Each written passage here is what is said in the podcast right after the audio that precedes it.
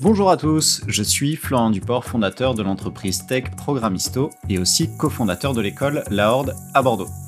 Depuis 10 ans, dans l'univers du numérique, j'ai pu exercer différents métiers, de développeur à chef de projet, en passant par commercial.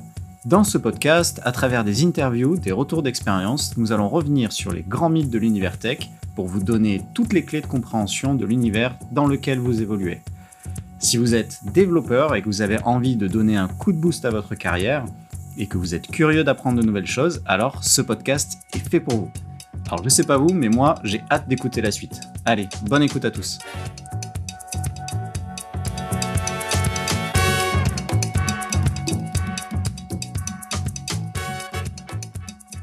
Bonjour à tous et pour ce deuxième épisode de podcast, j'aimerais vous donner trois tips pour améliorer votre vélocité et non pas votre productivité. Alors pourquoi? Eh bien parce que aujourd'hui vous faites face à beaucoup de distractions au cours de votre journée, que ce soit vos collègues qui viennent vous embêter ou qui vous envoient des messages sur Slack, Teams ou Discord. L'idée c'est de réussir à développer votre capacité de concentration et vous donner toutes les clés pour créer une sorte de routine qui soit efficace pour vous et votre travail. Vous avez déjà connu, j'imagine, l'effet de euh, remonter en compétence sur un sujet et le temps perdu pour juste 5 minutes d'interruption, il peut être hyper important. Alors pour ça, pour vous aider là-dessus, j'ai sélectionné trois tips qui moi me semblent hyper importants et qui sont surtout très simples à mettre en œuvre et qui peuvent s'appliquer à tout le monde, à tous les développeurs. Le tips numéro 1, c'est de nettoyer son environnement numérique. Quand on pense euh, à la qualité de vie et à la qualité de vie au travail,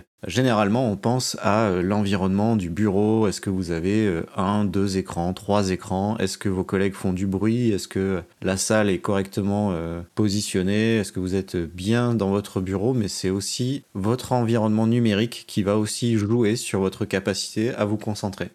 Pour la petite anecdote, un jour on m'a vraiment demandé si le fait de mettre deux écrans à un développeur, ça doublait sa productivité. Bon, euh, voilà, on va pas revenir euh, là-dessus. Au-delà de ça, j'aimerais surtout vous aider à améliorer votre capacité de concentration et éviter les distractions des choses qui se passent sur votre ordinateur. Quand on pense euh, distraction, bah, ça peut être euh, des notifs qui arrivent, des notifications, des publicités, certains mécanismes de certains logiciels qui vont faire que bah, naturellement vous allez cliquer sur des liens et vous retrouver sur complètement autre chose que ce que vous recherchiez au début. Donc comment est-ce que vous pouvez rester focus pour travailler le plus efficacement possible et craquer des sujets ou des algos qui sont complexes et surtout, par exemple, quand on est en train de lire du code et essayer de comprendre une architecture et de vraiment appréhender des choses qui sont complexes, euh, c'est assez important de pouvoir se concentrer sur une longue période. Donc pour ça, moi, ce que je vous propose, avec les PC portables aujourd'hui, euh, vu qu'on est souvent sur un mode de travail hybride entre euh, bureau et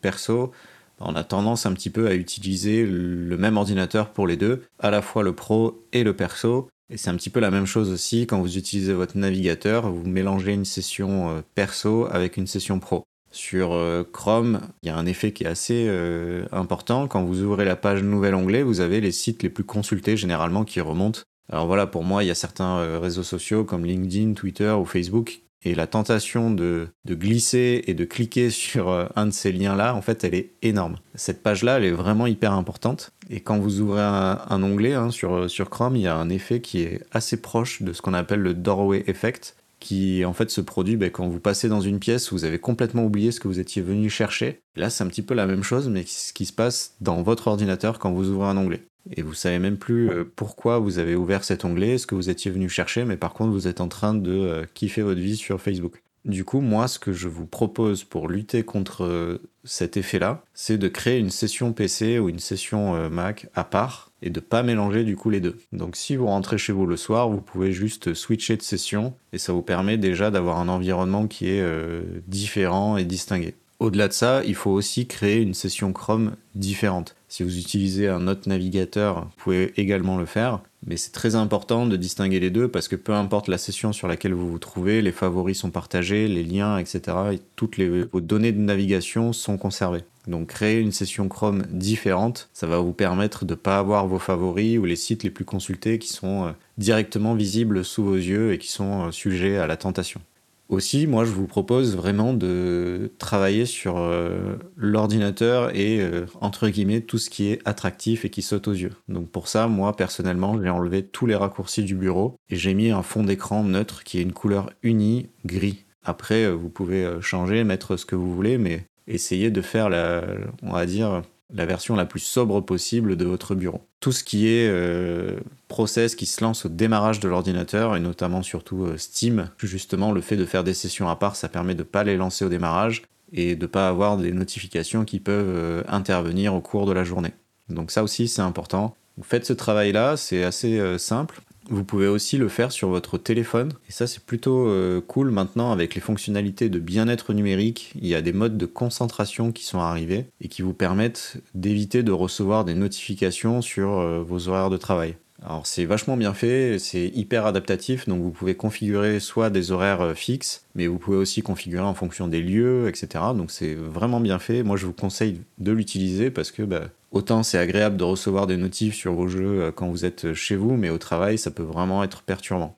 La deuxième technique, et qui est pour moi la plus euh, intéressante et la plus facile à mettre en œuvre, c'est la technique du Pomodoro. À quoi ça sert? Eh bien, ça sert à éduquer, ou en tout cas à rééduquer son cerveau à se concentrer sur une période définie, qui est idéalement la plus longue possible. Et ça, c'est vraiment la technique du Pomodoro. Le nom vient de la tomate, et plus particulièrement du minuteur qui est en forme de tomate que vos mamans avaient toutes dans leur cuisine, et qui sert à mesurer un intervalle de temps, en fait, hein, tout simplement. Donc le principe est simple, vous lancez un minuteur sur 25 minutes, pendant ces 25 minutes, vous allez essayer de vous concentrer à 100% sur votre tâche en cours et vous allez éviter un maximum les perturbations externes.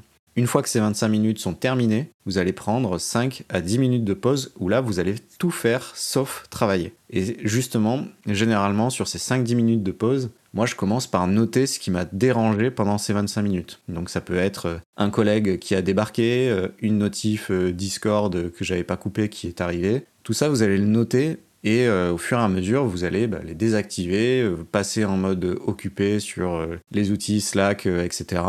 Mettre votre casque sur les oreilles pour pas être dérangé. Et en fait, c'est un petit peu sur le même esprit que la méditation. Vous allez au fur et à mesure chasser les différentes distractions. Je sais pas si vous voyez le principe de la méditation, mais le but, c'est de chasser les pensées une fois qu'elles arrivent et que vous les avez identifiées et d'essayer de penser à rien.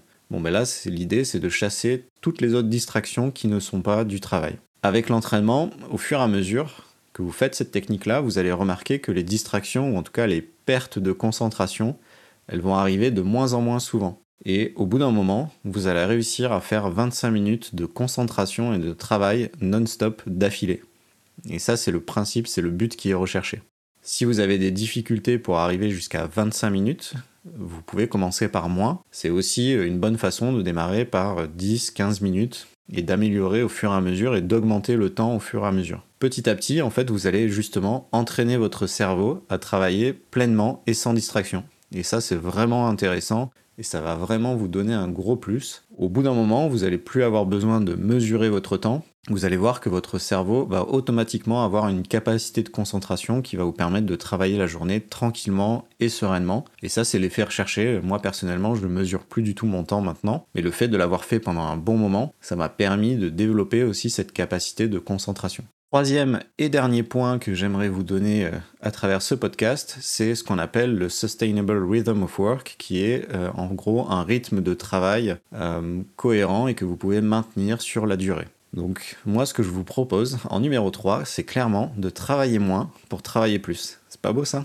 Sur le même principe en fait qu'un marathonien part jamais en sprint dès les premiers kilomètres, vous pouvez pas vous imposer en fait un rythme de travail de coureur du 100 mètres et vous donner à fond constamment. Le dev est surtout euh, en mode agile, en fait, ça s'appelle sprint, mais ça reste malgré tout une course d'endurance dans laquelle vous allez devoir surtout maintenir votre rythme. Au-delà de euh, tout ce qu'on mesure en termes de vélocité, c'est pas tant euh, le volume de vélocité qui est important, mais c'est aussi la prédictibilité de cette vélocité.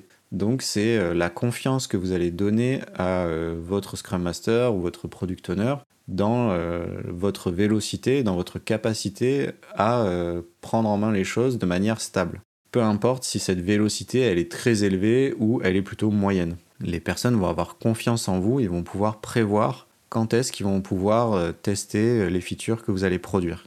Si vous allez à fond comme un âne dès le début et que vous êtes rincé dès le deuxième sprint agile, votre vélocité, elle va chuter et ça va être en dents de tout au long du projet. Et c'est ni bon ni pour votre qualité de vie au travail, ni pour l'équipe, et ni sur le produit sur lequel vous travaillez. En fait, bah, c'est le moment où vous allez faire des bugs, des malfaçons, etc.